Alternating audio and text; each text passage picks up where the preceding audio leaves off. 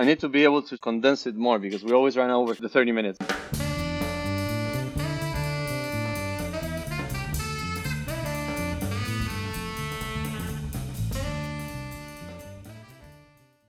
Aldo, welcome to the show. This is a bit of a unique thing we're doing here for FS Jam. We're actually going to be airing two episodes simultaneously. We did a long previous conversation about the history and motivations of your new project Lambdragon, but we wanted to also do a slightly more condensed explanation of what it is, how it works, and give people just like the high level of like what is Lambdragon. I appreciate the exception that you're making, Anthony and Chris. In our previous talk, we just rambled and we went down a few rabbit holes, but I think it's important to try and summarize it. So what we're building at Lambdragon is what we call a pure code platform. And a pure code platform is actually a very simple concept. The idea is you open your code editor and you don't leave it, and you can create a whole startup without having to open a CLI, without having to change a single line of configuration. And this should be entirely possible, right? So if you were to create a language from scratch and you consider all of the requirements, data, different kinds of products and different kinds of channels and microservices and all that, and you were to consider them from the beginning, you should, in theory, be able to create a language that has all of these things, and therefore you don't need to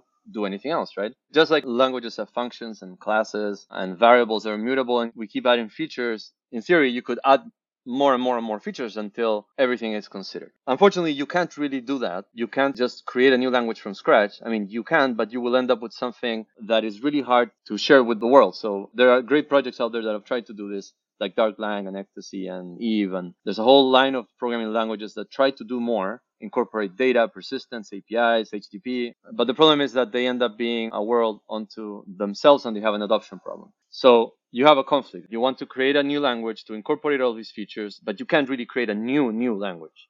Otherwise, it won't work. So what's the middle ground there? What could you actually do? What you could do is you can take a programming language that already exists, like TypeScript or Java or Go or something like that, and you could extend it without breaking compatibility, without making it into a new thing. We could extend it somehow to include all of these requirements. What Lambdragon is a pure code programming platform for TypeScript, where we've taken the language and we've extended it very slightly. We don't change the syntax or anything. We just add new tricks to the compiler, to the bundler, to the IDE, so that you can create a complete startup with, let's say, a web application, a static site, 3 databases, server-side logic, transactional logic, an NPM library, a CLI, an Electron app, a mobile app, whatever you want, everything. You can create that in a single file of code without leaving. You don't even need to leave the file to build or test. It's all there.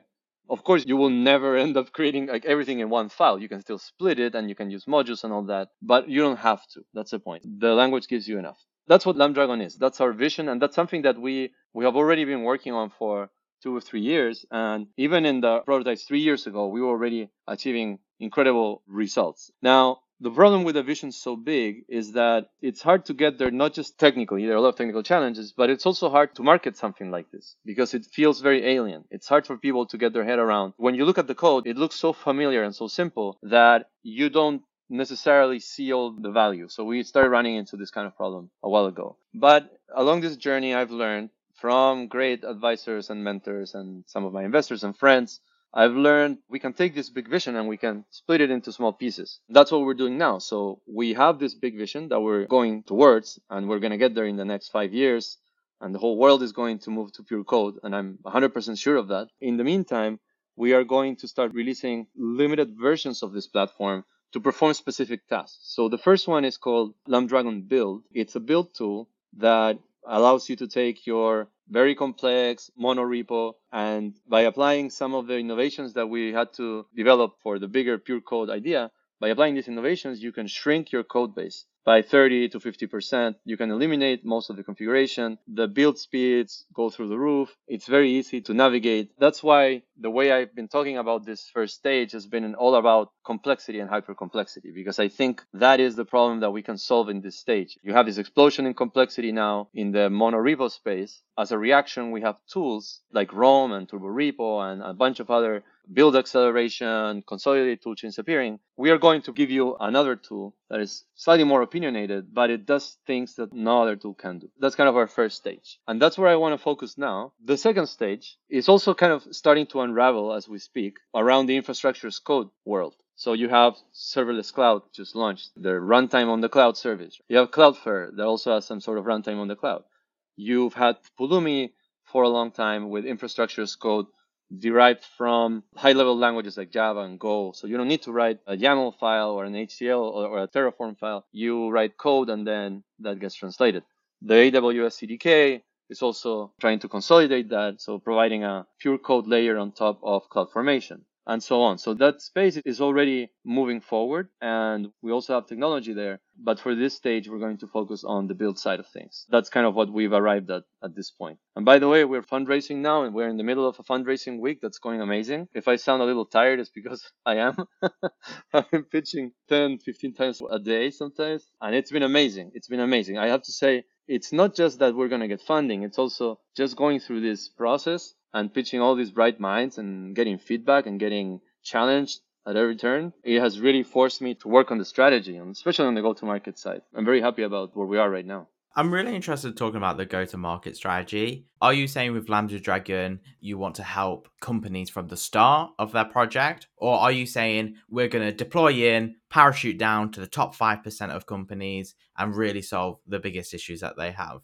The easiest answer to that is always greenfield projects. New project, use our tool. We're going to focus on that one first. Because if you really want to get all of the advantages that you can get from using our platform, the code layout is slightly different. We remove a lot of the barriers that appear in monorepos, so you can have like a single source tree, and the way you can add tests and mix the tests with your code are, you have much more freedom in that sense. The way you manage dependencies is also different, so you don't need to have like 60 different packages of JSONs. There's a different way where you can consolidate them and then add like smart rules in cases where you need to deal with conflicts. The way you would split your projects into packages. So, for example, you will have an NPM library or 3 NPM libraries and then a website, or that also goes away. If you really want to take advantage of what you can do with our tooling, it's better to start from scratch. It's a cleaner layout that gives you much more freedom and speed. Having said that, there are two ways that we can approach existing projects. So one of them is, we have a tool that allows you to rewrite automatically starting from some standard monorepo layout. So if you're using TypeScript and you have your project references done right and all that, this rewrite is automatic. There might be some corner cases, but they're usually isolated and they're easy to understand. That's one way of doing it. The other way is you can actually add Lambdragon into your monorepo as a package. So you don't need to throw anything away. Let's say that you're using NX or you're using Yarn Workspaces or Lerna or whoever, like any of the many tools now for monorepo management. You don't need to change that. You just create one package that is now going to be powered by Lambdragon. And it plays well with everything else. But now you can start slowly migrating code into this package that is leaner, that gives you like a better experience. In that sense, it's kind of a strangler pattern, right? Where you slowly start migrating things until there's nothing left to migrate. That's my preferred choice for large projects, obviously. Having the freedom to rewrite a complete project happens rarely because it's not just the code, right? You also have issues that are pointing to places and you have some knowledge and workflows. But if you can, you should rewrite. If you can't, then you can do this one. You quickly mentioned the Lambdragon build tool. Is there going to be an open source hook into Lambdragon, or is it all paid for features? I guess the biggest question that I have is, how is a developer going to integrate into it? How will they know how much they pay for, what they pay for? Are we looking at a license kind of model with Remix? Or are we looking at more of a SaaS-based Netlify, Gatsby Cloud model where they would pay to build your application? Yeah, so first, it's called Lambdragon. Lambdragon. It's not a lambda dragon. It's actually a little lamb with dragon DNA. It symbolizes the fact that we are taking JavaScript and TypeScript and we are adding dragon DNA. We are splicing technology into this existing stack. I don't know. It started a little bit as a joke and then it has a life of its own now. The little dragon is driving the company. What can I say? I am dyslexic. But yes, it is Lambdragon. No, it's good. It's good. We get a chance to explain to the rest of the world. So in the end, we're going to have a cloud. If you deploy to our cloud, that's our business model, right? But in the beginning, especially right now, we're going to release the build tool only. The build tool is going to be open source, of course. We have time to figure it out. But right now, what we're looking at are the usual candidates there. So one is collaboration. So for large companies that are using this. They're going to need some tools related to CI and collaboration, build caching if necessary. There is also an IDE. You guys know me from developing IDEs. That's my claim to fame in this group. I'm a tooling developer and I love development experience. Our IDE is going to be loaded with a lot of features, and some of those features we might choose to charge. We don't know yet. I don't think we need to make that decision right now. So for us, the main goal of this phase, and the reason why we're raising this round at this point, is to get a strong foothold in the tooling market from a traction point of view. And we know exactly how to do that. We're going to resegment it slightly to create an alternative to monorepos. We're not going to be another monorepo tool. We're proposing something else. As the company evolves, we're going to go through different product offerings. The end game is actually building a runtime. That's a story for another day. We have time to go there. I've worked in R&D all my life. And when you work in R&D, you learn something that you can, in theory, build the future right now. I could build the future on my machine, provided that I have enough time to study and I find the right people and I know the right questions. I could build the future right now. Maybe I already have it here. But it doesn't matter because it's just me. What you need to do now is you need to carry the world with you to this new reality.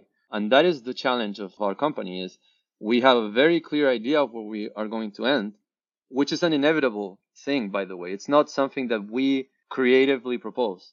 It's something that we uncover by understanding the forces at play here. Every startup that you have on your show, in some way, is simplifying some workflow. All of the DevTools startups, all of the cloud abstraction startups, Netlify and Vercel, they're also simplifying on top of someone else, right? They are just making it easier for a developer. And how do they do that? They remove what's not needed. They realize that there are some things that for certain users can be abstracted. That's the whole game. If you keep pushing this and you keep going and you give it enough iterations, what you will arrive at is a point where there's nothing left that can be removed. And there is a fixed point as well that you need to consider. And this is something that's given by the environment now. JavaScript and TypeScript will continue growing and will only become more and more relevant. And this is not just because they're popular now, but it's also because web technologies are embracing them and are based on these. So look at what's happening with Dino and the APIs and how they're matching the browser API. So we are arriving at a point where it's clear, and it's been clear for a long time, but it's manifesting itself that web technologies are going to take over development. Every newcomer to the software world these days learns JavaScript. Nobody says, I'm just going to be a Python developer and I'll never touch JavaScript. It just doesn't work that way. So the end game is JavaScript and TypeScript must include these missing features so that development can be simplified and microservices and cloud programming are built in. You've spoken about the future market, about how within the next 5 years, we're going to see a pure code movement. Do you expect other companies to pop up? Do you think you're currently ahead of such companies that will pop up in this space? And do you think you have the time and knowledge to take a majority share of the pure code market?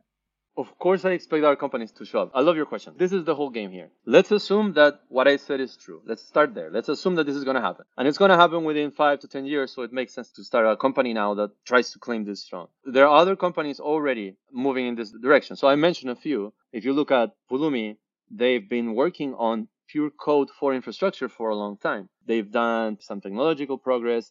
They have, of course, the infrastructure part more figured out. Now you have serverless jumping in. Then you have something like Temporal. They're coming at it from a different point of view, but they're also chasing the same idea. In the case of Temporal, what they are abstracting from you, if you want to create long-running workflow processes, you don't need to set up a workflow engine anymore. You use Temporal, and then you can say thread.sleep 1 week, and they will take the stack and they will take whatever is reachable from the heap, and who knows how they're doing it, but they will resume this job later for you. So from a developer's point of view, that is a pure code experience.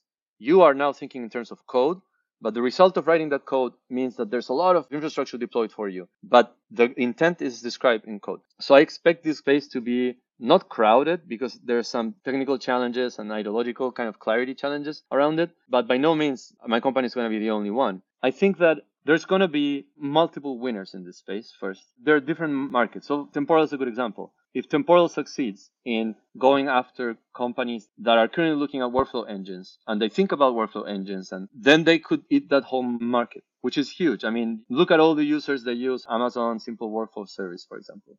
And by the way, the founder of Temporal has been working on these other famous projects for a while. Temporal might choose to just focus on that niche with a pure code strategy. Then Pulumi might choose to stay closer to DevOps. Pulumi's technology speaks to DevOps, people that were used to building CloudFormation templates and used to writing Terraform by hand almost some time ago, and they are now looking at this. They could also choose to go higher to application developers, but it's harder to change the tone of the whole company to talk to these people, and you could already see that playing out with Pulumi Cloud.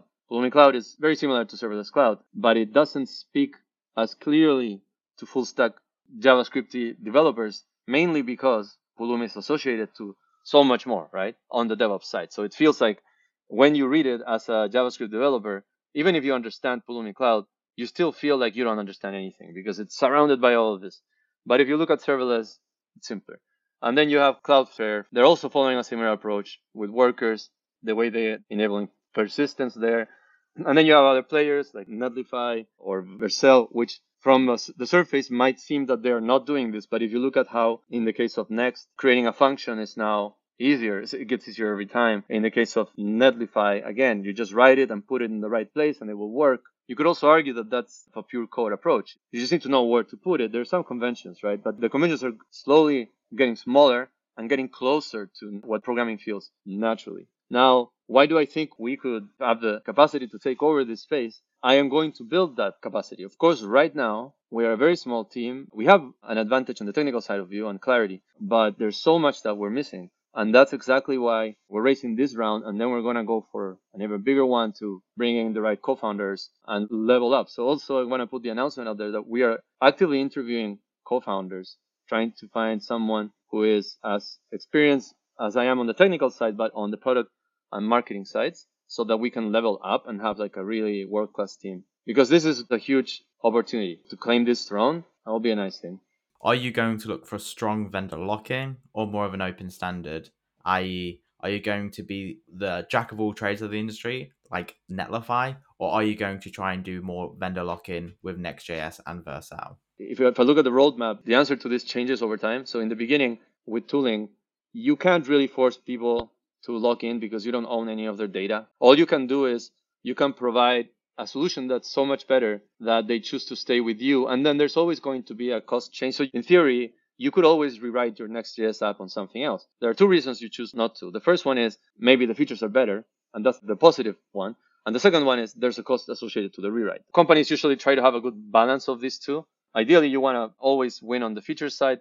But of course, the rewrite cost creates like a barrier that some people are not willing to cross unless the pain increases. But I think even though the specific strategy and answer to this is going to change over time, there is one guiding principle here that I want to keep in mind all along, and is that the developer experience has to be incredible and has to be as close to the user as possible. So what we will really own is how it feels to code, how it feels to open your editor, start writing, and that feeling of immediacy, regardless of how we make that happen. In the beginning, it's going to be the build tool. Later, it's going to be, you're going to have more elements. But that feeling, that experience, for lack of a better word, but that's what it is. That should be the main lock-in. If you look at what Serverless Cloud is doing, Serverless Cloud has its own runtime. It's a black box. We don't know what they have. And they will improve it over time. They say, you write your code this way, you use these APIs, we'll make it happen. Evidently, people initially, they're going to write things that don't run well there. They're going to do like a loop and write to the database 150 times or 150,000 times, right? And the platform will get sluggish. But serverless, in theory, right, they will learn from this. They will improve that. They will see the usage pattern and they will make their platform somehow smartly optimized for this. And over time, after enough of these optimizations, your black box starts becoming irreplaceable. It's not easy for just anyone to say, I'm going to do the same thing. Well, it turns out it's going to take you a few years. That's the other lock-in, right? So you have the lock-in on the experience end. These are the positive ones, lock-in on the experience end. And the other one is the optimization of the runtime and of each little piece of the whole lifecycle has moved so far that there's just nothing that can compare to what we're doing at this point. And there's a real opportunity here. Just like Java has, the just-in-time compiler, and for a long time in the enterprise, that was their claim to fame. Like there's so much work that has gone into optimizing server workloads on Java that it's a no-brainer. Go for this, right? It took them a long time to get there. Once they got there, they were able to capitalize on that position. We are entering a similar space here because these runtimes are going to be invisible from people. They become black boxes effectively. And there are different optimization challenges that we have here. So for example, in a serverless world where an application can be composed of functions that don't necessarily run at the same runtime or even at the same time, there's a lot of freedom to move things around on the infrastructure side. Do you collocate all functions? Do you collocate functions with the data? Do you collocate some of these on the edge closer to the users? Do you cache the results here or there? And most of these choices, the best way to make them is going to be dynamically by observing the actual runtime behavior. So in that sense, it gets really close to how these runtimes optimize the just-in-time compilers, they optimize themselves. So there's a whole field there. When I look to the future, I imagine that we will really be able to provide an experience where it doesn't matter if you're writing a very simple application or you're writing Facebook, the experience is still code and we'll take care of the rest. We'll figure it out for you. It's really interesting hearing just within the last month how much the way you talk about this has kind of shifted and changed, because we've been talking about this kind of in the background for like going on a year now. I've been following all these projects that you talked about. I actually wrote a blog post about Serverless Cloud right when it was released, and the traffic I got on that did about 50x my regular blog post. So it's a lot of interest in this space. Two others that I'm looking at that I find pretty cool is Serverless Stack, which is also using CDK pretty heavily, and then Wasplang, which has built their own DSL that's like a full stack Prisma React kind of app combined with like a Terraform infra as code kind of thing. So those are really cool. Interested in getting both of those teams on here to talk about that. But there was a blog post released recently by Swix, who was on back in episode 12, used to work at Amplify and now works for Temporal, which you mentioned here. And it seems like that blog post was a watershed moment for you. So I'm really curious how it was able to capture this conversation in a way that seems to have really got people paying attention. What do you think it was that really captured the zeitgeist there? 50% timing, 50% Sean's talent. Sean is an excellent communicator, and the terms he picked, the way he told the story, the problem statement, it's hard to write something better, I think. And also he has large reach. So when he puts something out there, it immediately gets a large chunk of the people in our space, right? In the JS space, it gets them to look at this one thing all at the same time. And that has a lot more power. You might even come up with a better explanation, but if you can only reach a small group and then somebody takes that idea, mutates it, reaches the next group, you don't have consensus. So his ability to blanket reset, put a term out there, and then get everybody looking at this term. And right around the time where Serverless Cloud came out, so all of these things came together. And the result of this moment was that I have been talking about this one way or another for a very long time, even longer than I had my startup. So let's say I've been talking about this for 10 years and then 5 years strongly, and then the last 3 years incessantly with the startup. I haven't been able to reach people. I am able to sometimes fascinate them and get them to get interested, but they don't really get the insight and the aha moment. Some of them do, but most people, they just like, okay, get back to me when, I don't know, something happens. After Swix wrote the article, my inbox just filled up, and the people I talked to, they were all like, oh, so Aldo, this is what you were talking about. It helped. It really helped. Swix talks about self-provision of runtimes, which is a big part of what we're talking about, right? It's looking at the code, trying to immediately realize where to run it, what hardware to provision, maybe even where to run your code. And that's part of the pure code movement. The other part is everything else. It's not just about the runtime. There's also building and the product. It's not just about creating an API and having the runtime be smart behind the API. It's also what you do in front of the API. You want to build a web app. You want to build a mobile app. So there's a whole space around frameworks, the application side of things, that hasn't been incorporated into this pure code thinking. WASP, in that sense, is doing that for web apps. They're saying, let's try to apply a pure code approach for web applications. But it's just the beginning. That space, there's a lot of work that can be done there. We're also tackling that one. When it comes to CLI frameworks, command line interface frameworks, that's easy. There are not that many ways to build a CLI. Mobile apps, slightly harder. But still, the mobile app is shipped to the phone all at once. So there are some things that are established already. But when it comes to web apps, it gets really complicated. As we all know, right? We've been working on Redwood for 2 years. And as we get closer, most of the back and forth, not just in Redwood, but every other framework in the space, has been around the rendering modes. Pre-render, lazy server-side render, and they keep changing the names, right? Yeah, oh my God, it's so confusing to me. Right, so imagine now on top of that, you throw this idea of pure code. One more thing to consider. So I think the application frameworks are going to be the last thing to be incorporated, but we can already start with some of them, some of the things that are more clear. And I have the feeling that this era of exploration of the different architectures for web development it's going to come to an end. This cannot go on forever, right? We already see some consolidation here. So maybe we are at the point where it's feasible to say, let's take the 3-4 best approaches that exist, and let's assume that those are going to be the ones moving forward. I think we already see that. Still not quite like what Astro did now coming out. I think it's going to shake things around a little bit more, but it's going to stop at some point. Awesome. Well, since we have last talked, you have actually started tweeting. So why don't you let our listeners know where they can find your tweets? I did. Yeah. It's been quite an experience. After 8 years, man, there are so many new buttons. I felt like a grandpa. I want to use the Twitter. What do I click here? Can you tell me, young Anthony, how to do this? Oh, that's funny. Yeah. So what's your Twitter handle? And then there's also a Lambdragon Twitter now, right? Yes. Aldo Online is my Twitter handle, aldonline with 1 O, aldonline. That was my nickname when I was in high school. I was actually coding when I was 15, so people didn't know what I was doing looking at a computer, because what else could you be doing looking at a computer at that time? You didn't even have porn at that time. Don't let your mind go there. It was like, what could you be doing? I was just coding. The Lambdragon handle is the Lambdragon, TheLambdragon. Lambdragon, the Lambdragon. I try to get at Lambdragon, but it's taken, and Twitter doesn't release. It's suspended, so I don't know, but they don't release handles, so we're stuck with the Lambdragon.